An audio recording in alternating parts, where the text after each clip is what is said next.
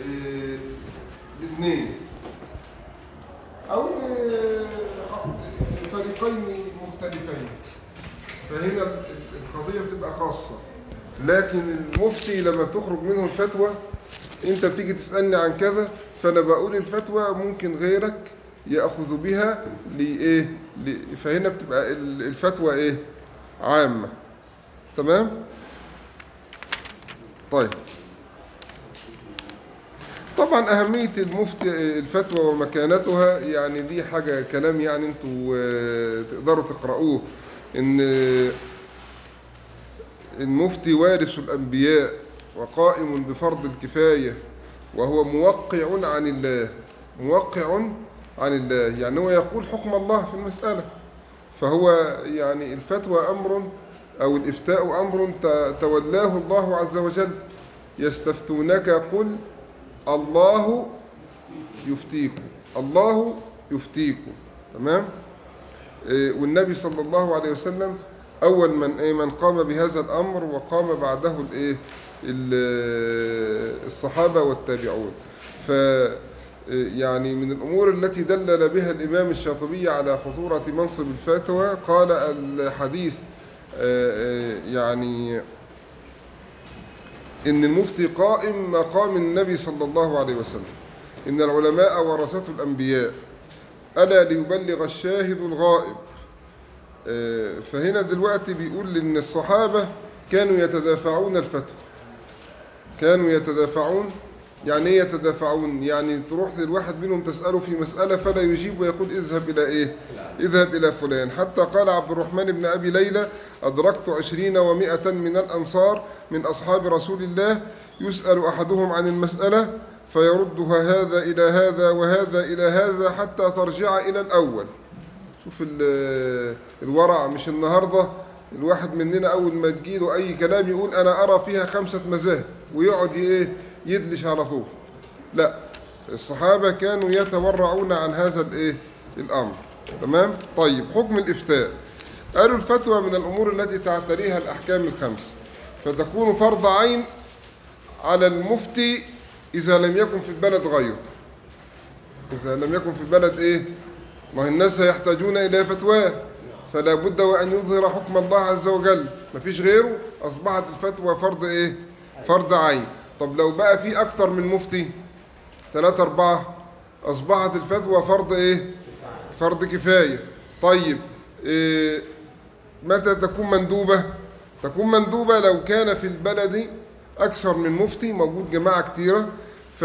وكلهم توفرت فيه شرائط الفتوى فهنا يندب لأفضلهم أن يفتي هو يعني الأفضل هو اللي إيه؟ هو اللي يفتي طيب متى تكون حراما؟ تكون حراما عند الجاهل بالأحكام واحد مش متعلم لماذا يفتي؟ تمام؟ طيب متى تكره؟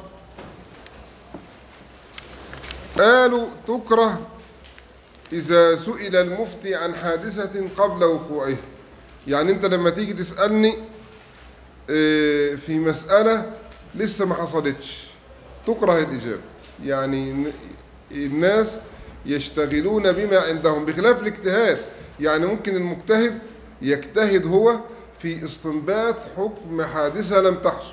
بس يبقى الحكم إيه؟ عنده مقررا في ذهنه. إنما يعلنه للناس ربما كان لبعضهم إيه؟ فتنة. ربما كان لبعضهم إيه؟ فتنة. فأنا لا أعلن ال- المسألة أو الحكم إلا إذا وقعت الايه ال- الحادثة. طيب حكم الاستفتاء. قالوا الاستفتاء آه، يعني آه، واجب. على العام الذي لا يعلم الأحكام. فاسألوا أهل الذكر إن كنتم لا تعلمون. يجب على العامي الايه الاستفتاء. لازم إيه؟ يستفتي. طبعا ال- ال- المراتب المفتين طبعا المفتين أقسام. ففي مجتهد مطلق ده اللي هو حاز الدرجة ال- العليا في في الفهم والأصول وبلغ درجة الاجتهاد وهؤلاء إيه؟ عملة نادرة. تمام؟ وفي بعد كده بقى إيه؟ مجتهد في يعني أقل حالة من الإيه من من الحالات الإيه ال- من الحالة السابقة. ودول يعني قسموهم إلى أحوال. منهم اللي يعني يتبع مذهب إمامه وأن يكون مجتهدا في مذهب إمامه إيه، وهكذا. لأن أصحاب المذاهب بيبقى الناس فيها إيه درجات. فكلما علت درجته كلما كان في مرتبة إيه عالية. بقرأوا هذا الكلام يعني. طيب كيف يعبر عن الفتوى؟ قالوا يعبر عن الفتوى بالقول. تأتيني تسألني في مسألة فأجيب. أقول لك الجواب كذا. إيه، ويعبر عنها بالفعل. يعني إيه بالف... زي البيان بالفعل كده. لما واحد يجي يسأل في مسألة فأقول له إيه, إيه زي ما كان النبي يقول صلوا كما رأيتموني أصلي. تمام؟ إيه والإفتاء بالإشارة زي ما كان البيان بالإيه؟ بالإشارة. والإفتاء بالكتابة.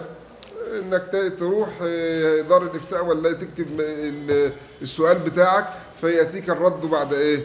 بعد ذلك. وإحنا بنشوف مثلا مجلات زي الأزهر وغيرها بتلاقي الفتوى إيه؟ مكتوبة. والإفتاء بالإقرار. الإفتاء بالإقرار برضه إن أنت إيه؟ يعني تكون عايز تعرف حكم مسألة فتفعل شيئا خطأ ويقرك الإيه؟ المفتي. يقرك الإيه؟ المفتي. طيب. دي كده مقدمات في أمر الإفتاء. بعد كده صناعة الفتوى. إيه صناعة الفتوى ديت؟ الفتوى أمر يعني زي عملية كبيرة آه، تحتاج إلى ضبط وتحتاج إلى إيه؟ آه، توافر شروط معينة في من يقوم بالايه بعملية الفتوى. تمام؟ آه، العلماء قالوا يعني تشددوا في شروط الإفتاء وذكروا كلام كتير يمكن أنا نقلت لكم بعضه في في إيه؟ هنا. لكن اللي في شروط قالوا إيه، ينبغي التأكيد عليها في من يتصدر للإفتاء من أهم هذه الشروط الإسلام.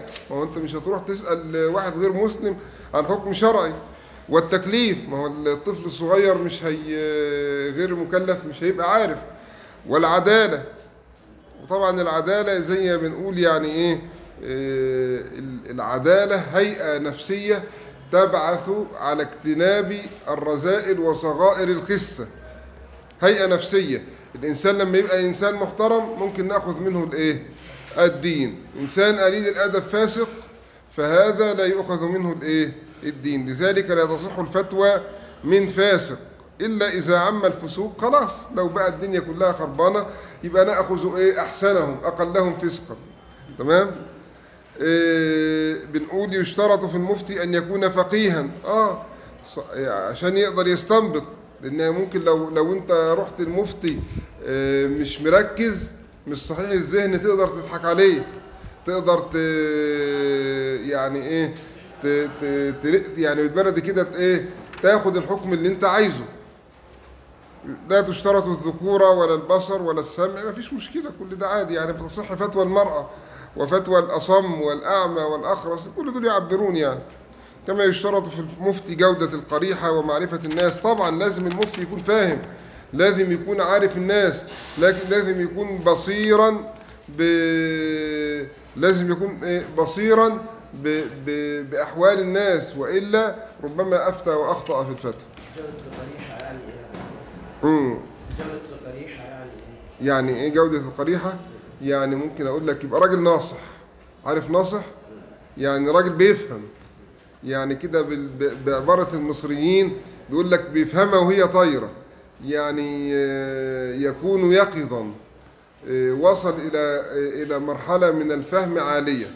تمام؟ طيب. ولا يشترط ولا تشترط الذكور والنصر والصحبة والنسك يعني ما معنى يعني انت ممكن تروح تش... ت... تستفتي امرأة. ها؟ والقضاء إيه المشكلة في القضاء؟ ها؟ ماشي ماشي لكن إحنا بنقول ان القضاء برضه فيه في من الأئمة من أجاز. ها؟ طيب ماشي طيب ماشي. آه لكن إحنا نقول في الفتوى يجوز أن تستفتي إيه؟ امرأة. يجوز أن تستفتي إيه؟ امرأة تمام؟ آه يجوز أن تستفتي آه ابن رشد قال تقضي فيما تشهد فيه في, ال- القضاء يعني. آه لكن إحنا بنقول لا تشترط الذكورة لا يشترط في المفتي أن يكون إيه؟ ذكرا بل يجوز أن يكون إيه؟ امرأة. ولذلك تلاقي عندنا هنا في لجنة الفتوى في الأزهر بندرب ال- المفتيات الخريجات الكليات الشرعية بنعلمهم كيف يفتون. لأن في مسائل بتبقى المرأة آه، محتاجة آه، أن تتحدث مع امرأة. في امرأة جاية تستفتي في أمر محرجة فيه من الرجل. طب نعمل إيه؟ فنوفر لها لهؤلاء إيه؟ امرأة مثلها تبقى موجودة إيه، تسمع منها. ويعني في الغالب بتسمع المرأة السؤال وبرضه إحنا يعني إيه نسمع منها برضه عشان خاطر نسمع من ال- من المفتية بقى. فالمفتية تقعد تتناقش معانا تقول لنا الوضع واحد اتنين تلاتة فأنا هفتي بكذا. فنقول لها الكلام مظبوط تروح تقعد مع المرأة وت إيه وتوضح لها. واضح؟ المرأة ما تسمع المفتية هي ستذهب إلى المفتي يعني. لا لا هي تستطيع أن تفتي مباشرة. هي هي المفتي. هي المفتي لا مانع. ما دامت قد تعلمت.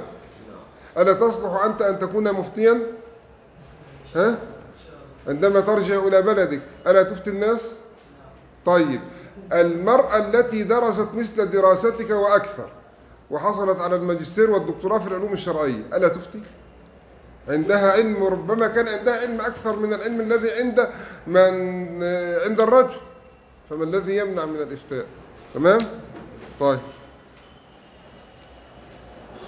ينبغي على المفتي أن يتدبر فتواه وينظر ما تؤول إليه. ما تؤول إليه إحنا هنا بنتكلم عن مسألة اعتبار المآلات. يعني أنا لما أجي أفتي فتوى أنظر الفتوى دي هيترتب عليها ماذا سيترتب عليها بعد ذلك؟ فربما يترتب عليها منكر. ولذلك كان الإمام الشاطبي يقول إن المفتي الحق هو؟ الناظر في السؤالات قبل الجواب الناظر في المآلات قبل الجواب عن السؤالات. الناظر في المآلات. يعني إيه الناظر في المآلات؟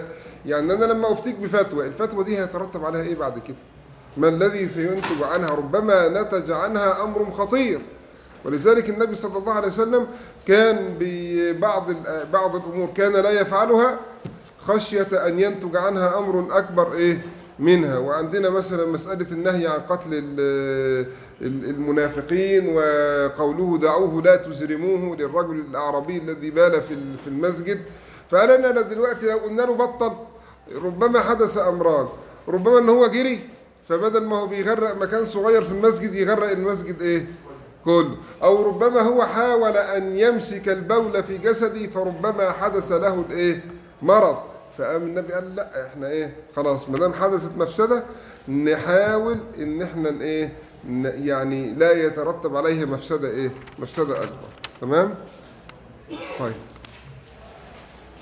آه ينبغي لمن يروم الخوض في الفتوى أن يكون بصيرا بفقه ترتيب الخيرات. فقه ترتيب الخيرات يعني إيه؟ يعني عندما يجتمع خير وخير ماذا نقدم؟ ها؟ يعني أنا دلوقتي مثلا قدامي أمرين. أنا حجيت وعملت عمرة. أعمل عمرة تاني؟ ولا مثلا أبحث عن طالب علم أخرج النفقة له ليتعلم؟ فربما هذا الطالب لما يذهب إلى بلاده كان شيئا كبيرا وفتح الله على يديه فتحا مبينا. أيهما أفضل؟ ها؟ يبقى هنا ترتيب الخيرات. ترتيب الإيه؟ بيسموه فقه الأولويات أو فقه الموازنات. لازم المفتي يبقى عارف. لما تجتمع الفريضة والنافلة نقدم ماذا؟ ها؟ طب لو قدرنا نقدم ليه؟ طب لو قدرنا نجمع لو قدرنا نجمع. ولذلك أنا عايز أقول لكم فقه ترتيب الخيرات ده أهو عليكم بكتاب العز بن عبد السلام المسمى قواعد الأحكام في مصالح الانام هذا الكتاب كله ترتيب للخيرات. يقول لك آه، هنا كيف كيف تقدم؟ ماذا تقدم؟ قواعد التقديم. قواعد اسمه إيه؟ قواعد الأحكام في مصالح الأنام. كتاب لا يستغني عنه دارس للشريعة. قواعد الأحكام في مصالح الأنام لعز الدين بن عبد السلام. كتاب لا ترجعوا من مصر إلا وهو معكم. لا تعودوا إلا إلى بلادكم إلا وهو معكم هذا الكتاب. هذا الكتاب مطبوع في مجلد أو في مجلدين. يعني وموجود على على النت. اسمه قواعد الأحكام في مصالح الأنام. موجود على على النت بي دي إف وموجود على المكتبة الشاملة يعني متوفر بكل الإيه؟ الوسائل. لكن هذا الكتاب من الأهميات بمكان لا يستغني عنه ابدا طالب علم متعلق بعلم الشريعة. ليه؟ لأنه يدربك إذا ما تعارض ما إذا هو يبني ال- الفقه الإسلامي كله على قاعدة واحدة. ألا وهي المصلحة. ألا وهي الإيه؟ وبعدين يعمل إيه؟ يقول إيه المس... اجتمع مسألتان في كل واحدة فيها مصلحة. يقدم ماذا؟ فهو بقى هو بيعطيك إيه، كيف تتدرب على إيه، تقديم المصلحة الأعلى. ده شغل ال- الشيخ العز بن عبد السلام. آه. واجبات المفتي يجب على المفتي أن يفتي بما يرى أنه الحق ويجب عليه أن يبين للسائل الجواب آه، جوابا مزيلا للإشكال. سلام عليكم. عليكم السلام يا أستاذ فريد. الله يبارك في حضرتك يا فندم. آه إحنا موجودين يا فندم. بارك الله فيك. تسلم. تسلم يا فندم. هتحتاج مننا أي حاجة؟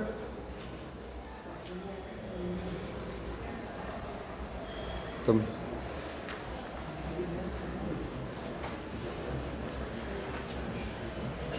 تسلم يا أستاذ فريد. بارك الله فيك. تسلم يا فندم. تسلم. تسلم يا فندم. بارك الله فيك. تسلم. آه. خليه يتواصل معايا على التليفون عشان أدخله لأن حضرتك عارف بقى اللي يعني إيه هو لما لما هيجي هيخش من ورا مستشفى الحسين فهتبقى لفة كده. ما هو لما يجي على أول بوابة خليه يرن عليا يرن عليا اولا بحيث إن أنا أخرج معاه حد من العمال يلف معاه. طيب ماشي يا فندم. ماشي يا فندم. شكرا. شكرا.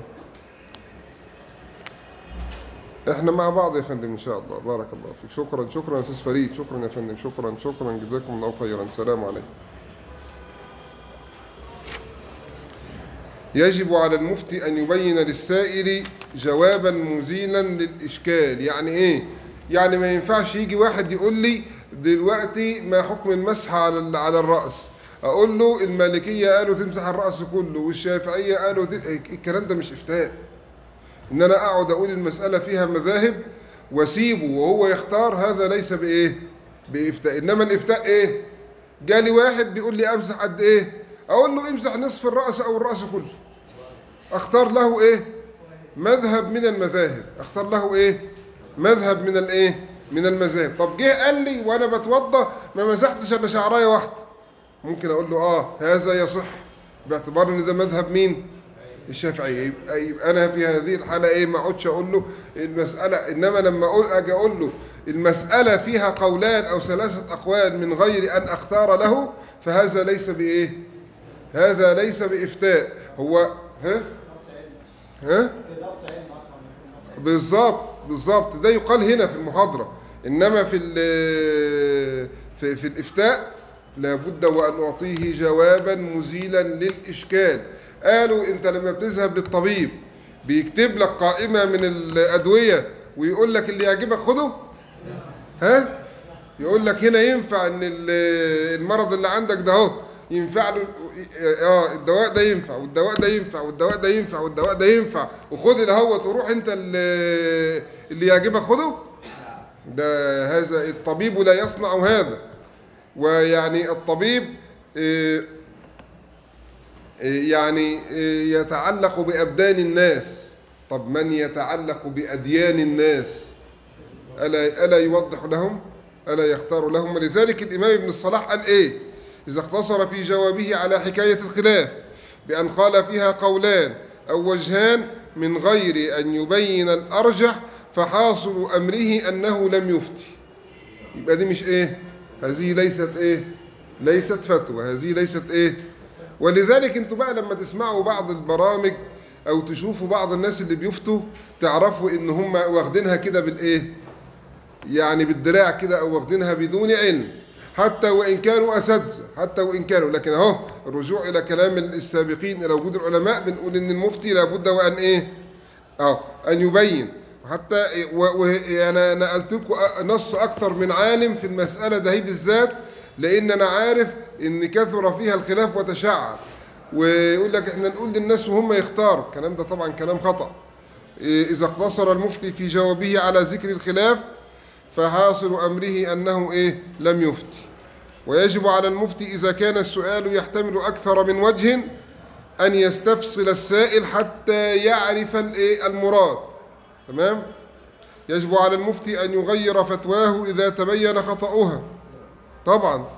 الإمام العز بن عبد السلام أفتى مرة بشيء ثم ظهر أنه أخطأ فاشترى آه، أك يعني اكترى مناديا أجر واحد يمر في شوارع المدينة يقول إيه؟ من أفتى له ابن عبد السلام بكذا فلا يعمل به فإن ابن عبد السلام قد أخطأ. ده ده أجر واحد على حسابه. يمشي في شوارع مصر يلف ابن عبد السلام أخطأ. ابن عبد السلام أخطأ. إيه ده؟ إيه ال- ولم ينقصه هذا عن إن ابن عبد السلام يبقى سلطان العلماء. كان سلطان العلماء وطبعا قصصه مشهورة مع مع الولاة وهو الذي باع الأمراء. العز بن عبد السلام ده كان حاجة يعني كان يعني فلتة عصره. كان عالم عالم الدنيا. ولما مات الحاكم بتاع مصر قال الآن استقر ملكي. ليه؟ قال لأنه بكلمة واحدة كان يستطيع أن يعزلني من من الملك. كلمة واحدة. كان الناس يحبونه حبا عظيما لدرجة إن إن بعض في أثناء الحروب الصليبية هو تعرض لمحن. برضه في الأول يعني تعرض لمحن حتى إن بعض ال- الصليبيين قال لو كان هذا الرجل قسيسا عندنا لغسلنا رجله ولشربنا مرقتها كان معظم عند الجميع كان معظم عند الجميع. ولذلك هم لما لما أفتى ببيع الأمراء واحد من الامراء اتجنن كده وقال أنا إيه إيه إيه ابن عبد السلام ده إيه الكلام الفاضي إيه بيقول إيه ده؟ أنا أروح أموته. فركب الب- البغلة بتاعته والسلاح والبتاع وجري يخبط على الباب ابنه بيقول له يا أبت جاء ويحمل الشر وبتاع وكلام من ده. قال له يا بني أبوك أصغر من أن يموت شهيدا في سبيل الله. سيبه يدخل. فالراجل أول ما دخل ورفع السيف إيده اتشلت. على الفور. فقعد يقبل في في رأس الإمام ويستسمحه عشان إن هو يعفو عنه. فدعا له الإمام فعادت يده سليمة مرة أخرى. فيعني شاهد إن الراجل يعني كان حاجة كان حاجة كان حاجة عظيمة.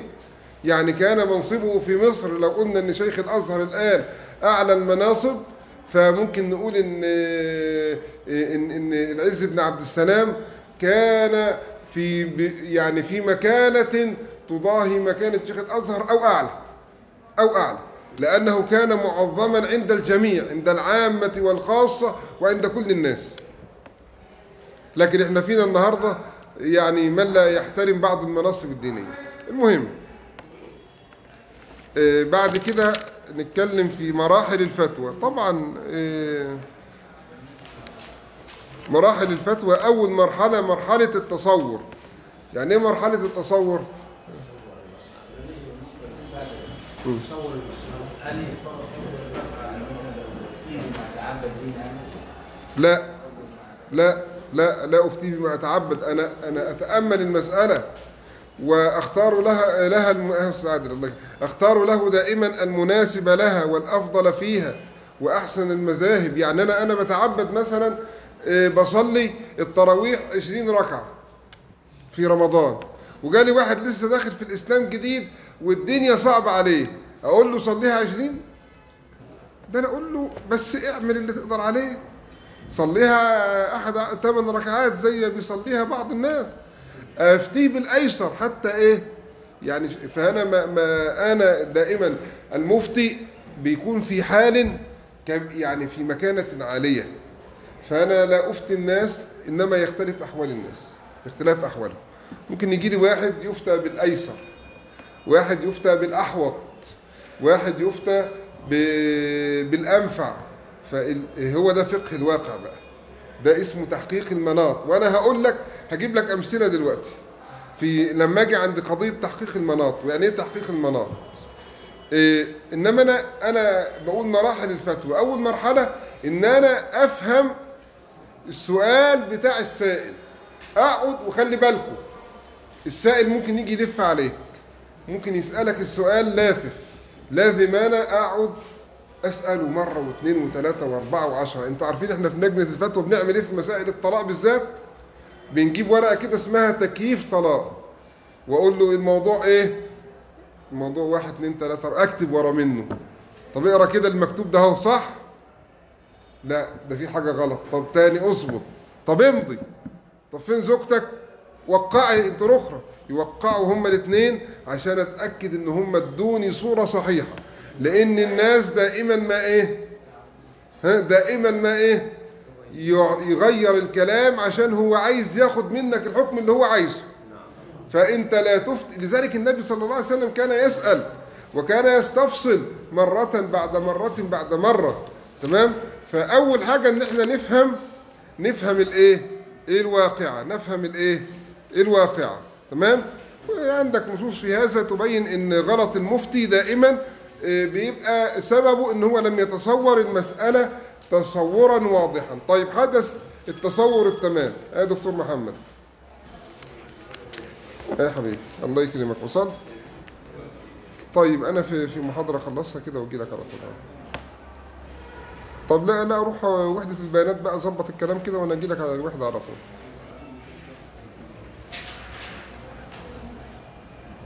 من آه، هتر- هت- هترتب أنت يعني؟ إحنا عايزين الأول بس آه، آه، نجهز. أنا هقول لك على حاجة روح بس ظبط لي الوضع في وحدة البيانات وأنا هاجي لك ولما يجي مصطفى يجي يشتغل معايا وأنت تكمل المادة. عشان بس إحنا نبدأ في وحدة البيانات يعني. طب الله يكرمك. ماشي. سلام عليكم. طب أنا حدث التصور. بعد كده أقعد مع نفسي بقى وأكيف المسألة. المسألة دي يبقى في كده بيني وبين نفسي كده سيبني شوية أفكر أتأمل. إيه الحكم المناسب؟ ودائما نقول لجنة الفتوى. لجنة الفتوى ليه؟ لأن الفتوى دائما لا تخرج من واحد. ده بعد ما نعرف السؤال مع بعض كده إن إيه؟ نتشاور حتى نكيف المسألة ونكيف الإيه؟ الحكم. بعد ما نكيف الحكم يبقى نصل إلى المرحلة الثالثة اللي هي مرحلة الإيه؟ بيان الحكم. تمام؟ لما بينا الحكم وبعدين نبقى نظهره للإيه؟ للناس. ولذلك الفتوى الجماعية آه، مهمة قوي وتحقق مبدأ الشورى العلماء بيشتوروا وبيحصل فيها دقة في الوصول إلى الحكم. إيه طيب. هنيجي بعد كده. في فتاوى شاذة. يعني إيه فتاوى شاذة؟ يعني آه في بعض المفتين بي- بيعمدوا إلى بعض الأقوال الشاذة الموجودة في كتب الفقه. الموجودة في كتب الإيه؟ الفقه. فبيعمل إيه؟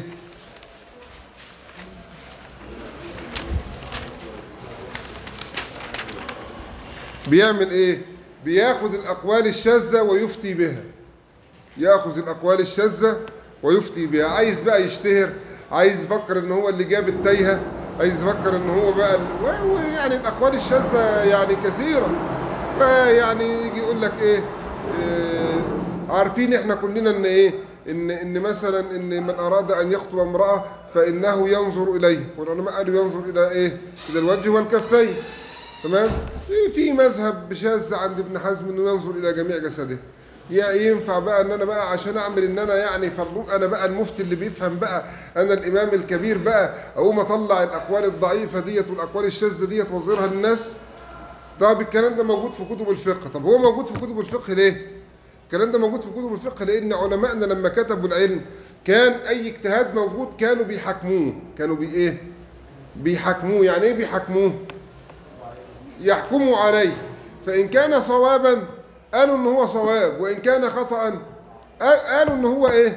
خطأ. فهي موجودة في كتب الفقه للتحذير منها لبيان خطرها لبيان آه، ضررها. مش إن الكتاب أوردها يبقى إحنا نقولها للناس. لا ده الكتاب أوردها والكتاب أبطلها والكتاب رد عليها والكتاب قال إن ده رأي مرجوح. يبقى أنا بقى مش ما مش عشان إن هو بقى لا ده ده, ده, ده مذهب عالم. يا أخي عالم إيه؟ ده عالم مردود عليه أمال الشيخ جابها ليه؟ أصل إحنا في الإسلام ما عندناش حاجة اسمها يعني قهر أو أو كبت أو منع للأقوال. لا ده إحنا عندنا يعني حرية فكرية. إيه من شاء أن يجتهد فليجتهد لكن الاجتهاد مضبوط بقواعده. نحاكم النصوص الاجتهادات. والله إن ثبتت تبقى على العين والرأس. وإن لم تثبت الاجتهادات دي لما تبطل. ولذلك أهو العلماء قالوا يعني الإمام الدردير رحمه الله لما قال إيه، ما فائدة ذكر الأقوال الضعيفة في كلامهم؟ والكلام ده أنا أوردته لك أهوت. قال إيه؟ آه يعني أنا برضه أنا عايز أؤكد لك على معنى قاله الشيخ ابن السبكي. ابن الشيخ ابن السبكي قال إيه؟ قال القاضي في مختصر التقريب القاضي هو القاضي الباقلاني. وله كتاب اسمه التقريب والإرشاد الكبير وله المختصر.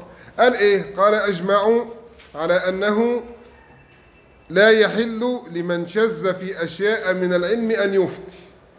القول ده هو أنا بقول احفظوه. احفظوه. أجمعوا على أنه لا يحل لمن شذ في في أشياء من العلم أن يفتي. ده إيه؟ ده إجماع. ده إجماع. اللي هيجيب الأقوال الضعيفة ويشذ فيها ويبينها للناس هذا لا يصلح ابدا للإيه؟ للإفتاء اجماعا. اجماعا.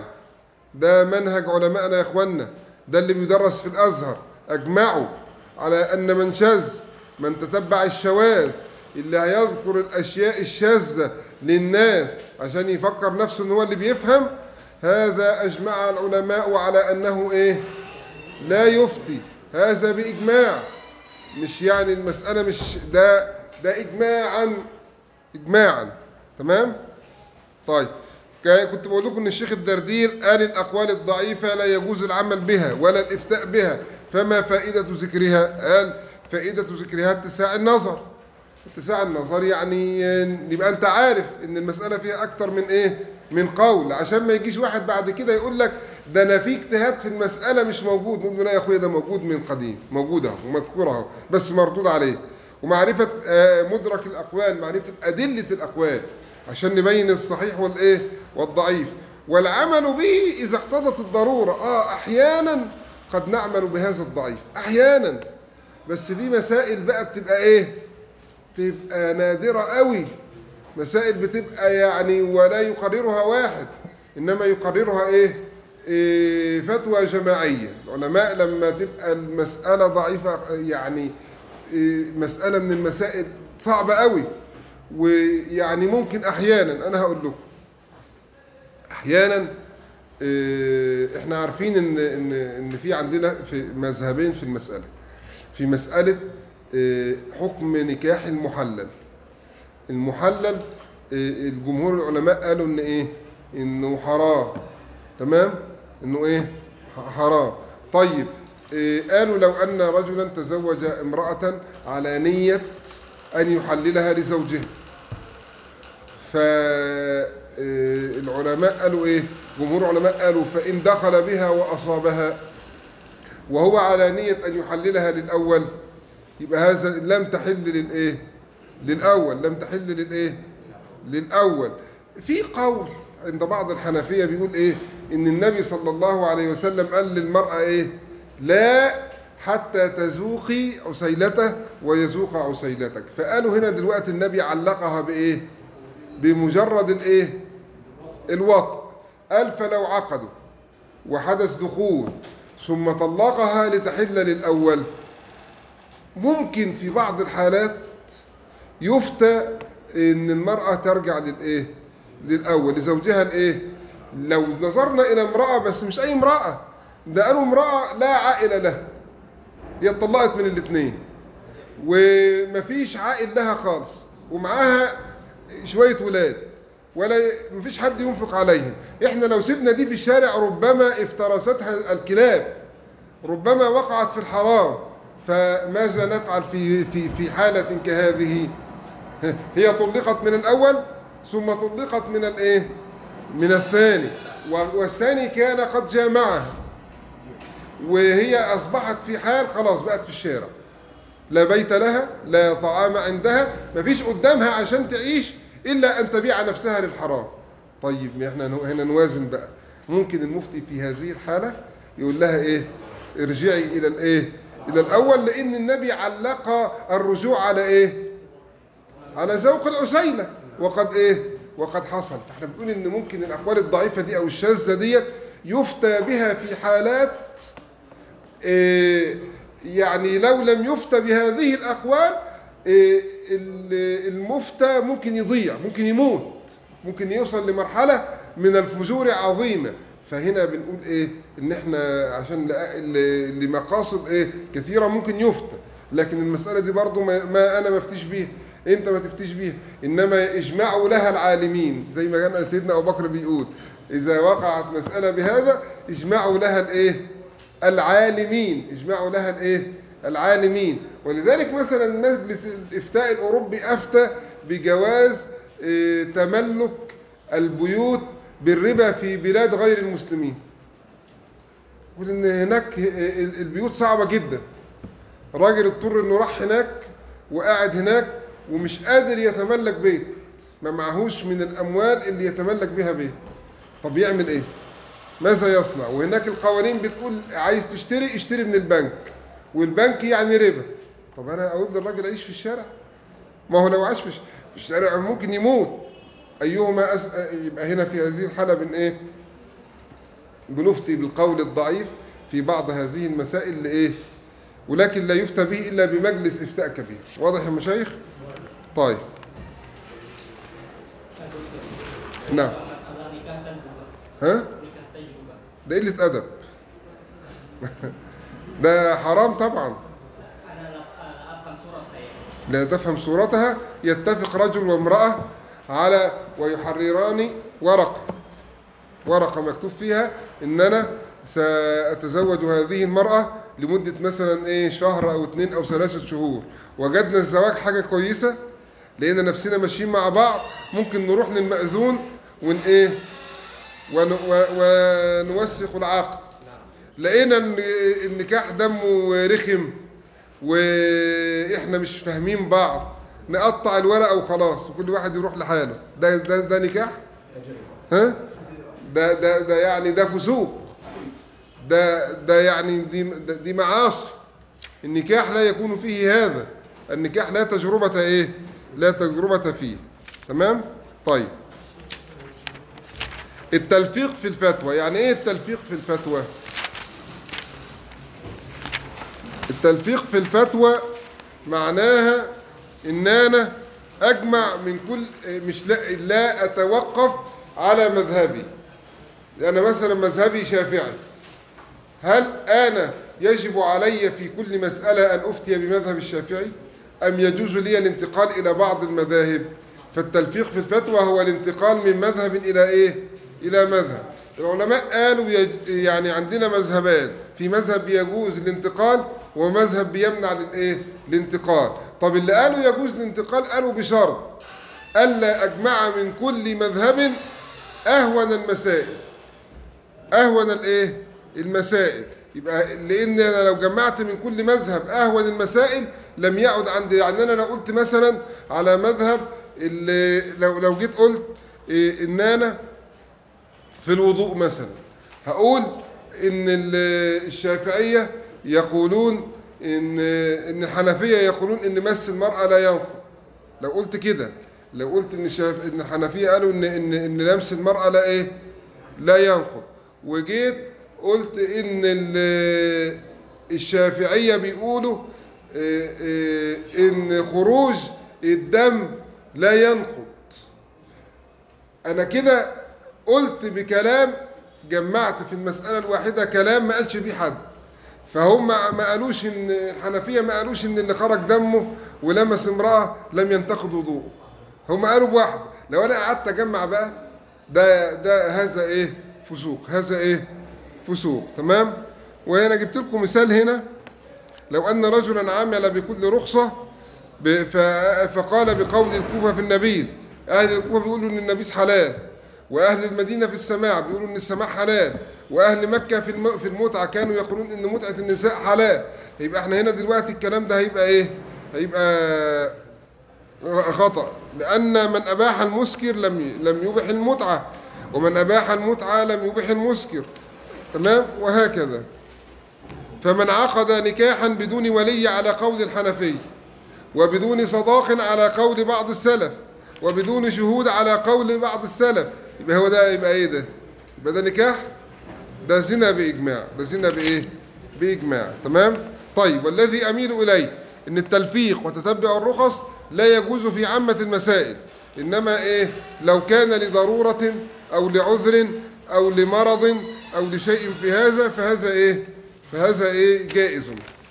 الأمر الأخير اللي أنا هتكلم فيه إن الفتوى تتغير. إن الفتوى تتغير. وأنا عايز أقول لكم حاجة الفتوى مش هي اللي بتتغير. ما معنى تغير الفتوى؟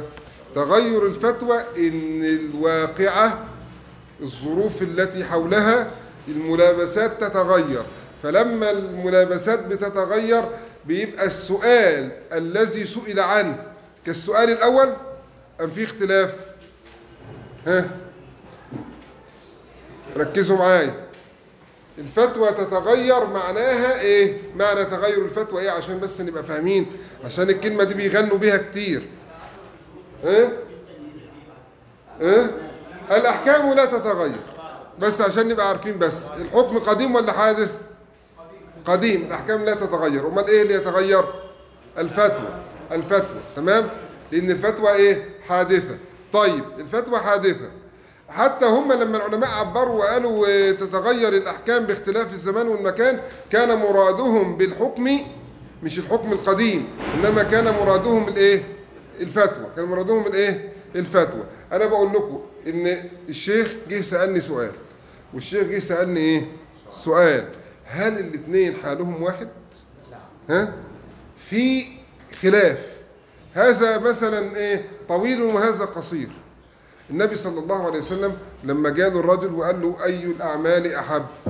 قال له إيه؟ إيه؟ الصلاة لوقتها واحد تاني قال له إيه؟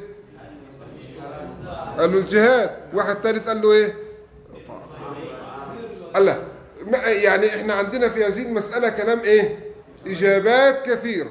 إجابات إيه؟ كثيرة. هل الإجابات الكثيرة ديت يبقى هنا النبي تناقض في كلامه؟ لا.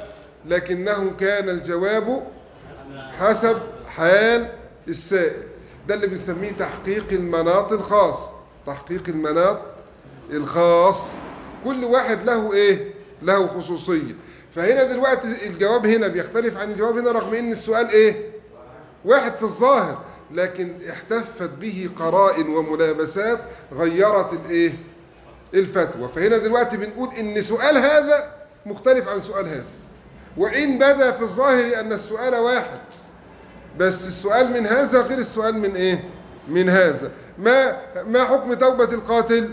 ابن عباس يقول له لا توبة له وبعدين يقول له توبة له له توبة. هو إيه؟ قال لك لا ده ده قتل والتاني لسه ما قتلش. اللي قتل هنقول له توب. ما إحنا لو قلنا له لو قلنا له مالكش توبة هيمشي يقطع رقاب الناس كلها. ما هو خلاص صح ولا غلط؟ طب إنما ال- الأولاني اللي لسه بيقول لسه ما قتلش. ها؟ يبقى أنا لو قلت له إيه ليك توبه يبقى هيروح إيه؟ يقتل. يبقى هو هنا دلوقتي ده بيقول ما حكم توبة القاتل وده بيقول ما حكم توبة الإيه؟ القاتل. السؤال إيه؟ واحد. لكن في حتة ناقصة في حتة ناقصة في السؤال إن ده قتل وده ما إيه؟ لذلك هذه التي غيرت. السؤالين واحد في الظاهر لكن في الحقيقة السؤالان إيه؟ إيه؟ مختلفان. السؤالان إيه؟ السؤالان لما كان السؤالان مختلفان فالطبيعي إن الجواب يبقى واحد. عشان بس لما نقعد ما يقعدوا يغنوا يقولوا تغير الفتوى ومش عارف إيه. الفتوى لا تتغير إنما السؤال هو الذي يختلف من سائل إلى سائل ومن زمان إلى مك... زمان ومن مكان إلى مكان وهكذا. فلما يحدث التغير السؤال يقارنه أشياء غير مذكورة. اي الأشياء غير المذكورة ديت بقى هي التي تؤثر إيه؟ فيه. تمام؟ طيب. ولذلك النبي لما قال لا تقطع الأيدي في الغزو آه فرق النبي بين حال الغزو وحال الإيه؟ إيه عدم الغزو. أنا دلوقتي رايح أحارب الكفار أو أح- بلاش الكفار أحارب المحاربين. تمام؟ فالمحاربين دول أنا معايا 100 واحد. واحد فيهم سرق. أكمل الحرب بيه ولا أقطع إيده ويبقى ملوش لازمة معايا. ها؟ يا عم كمل الحرب. لما تنتصر وتروح بعد كده بقى أقطع إيده إنما أنت دلوقتي محتاج إيده. محتاج إن هو إيه؟ يقاتل معك. فهو في حال لا إيه؟ لا لا, لا تقطع فيها اليد. وهكذا. قالوا إن الشيخ يقبل والشاب لا يقبل في الصيام. لأن الشاب ممكن القبلة تؤدي به إلى إنه يقع على زوجته لكن الشيخ يعني آه، صعب لما إيه لما لما يفعلوا إيه لما يفعلوا هذا تمام؟ طيب. آه.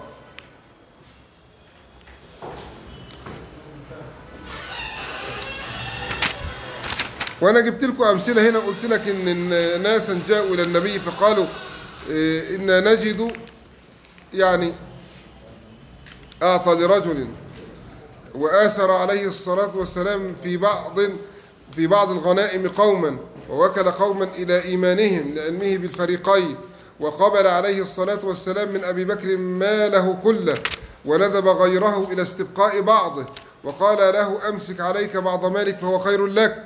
أنتوا عارفين سيدنا كعب بن مالك. لما تاب وجاب قال له يا رسول الله إن من توبتي أن أتصدق بمالي كله. فالنبي قال له إيه؟ أمسك عليك بعض إيه؟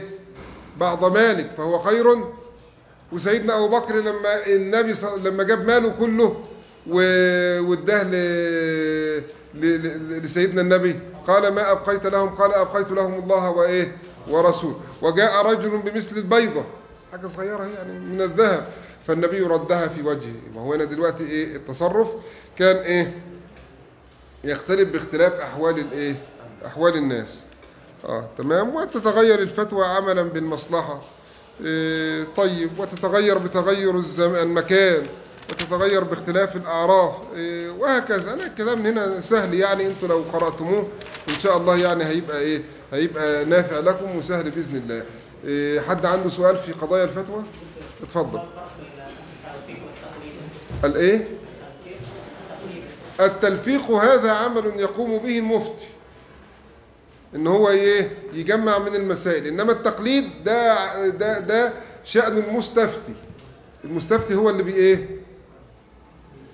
هو الذي يقلد. يعني أنت تيجي تقول لي أعمل إيه؟ أقول لك اعمل كذا. أنت مقلد. إنما التلفيق ده أمر إيه؟ يقوم به المفتي. واضح؟ ها في سؤال؟ طيب إن شاء الله نلتقي بعد اتفضل.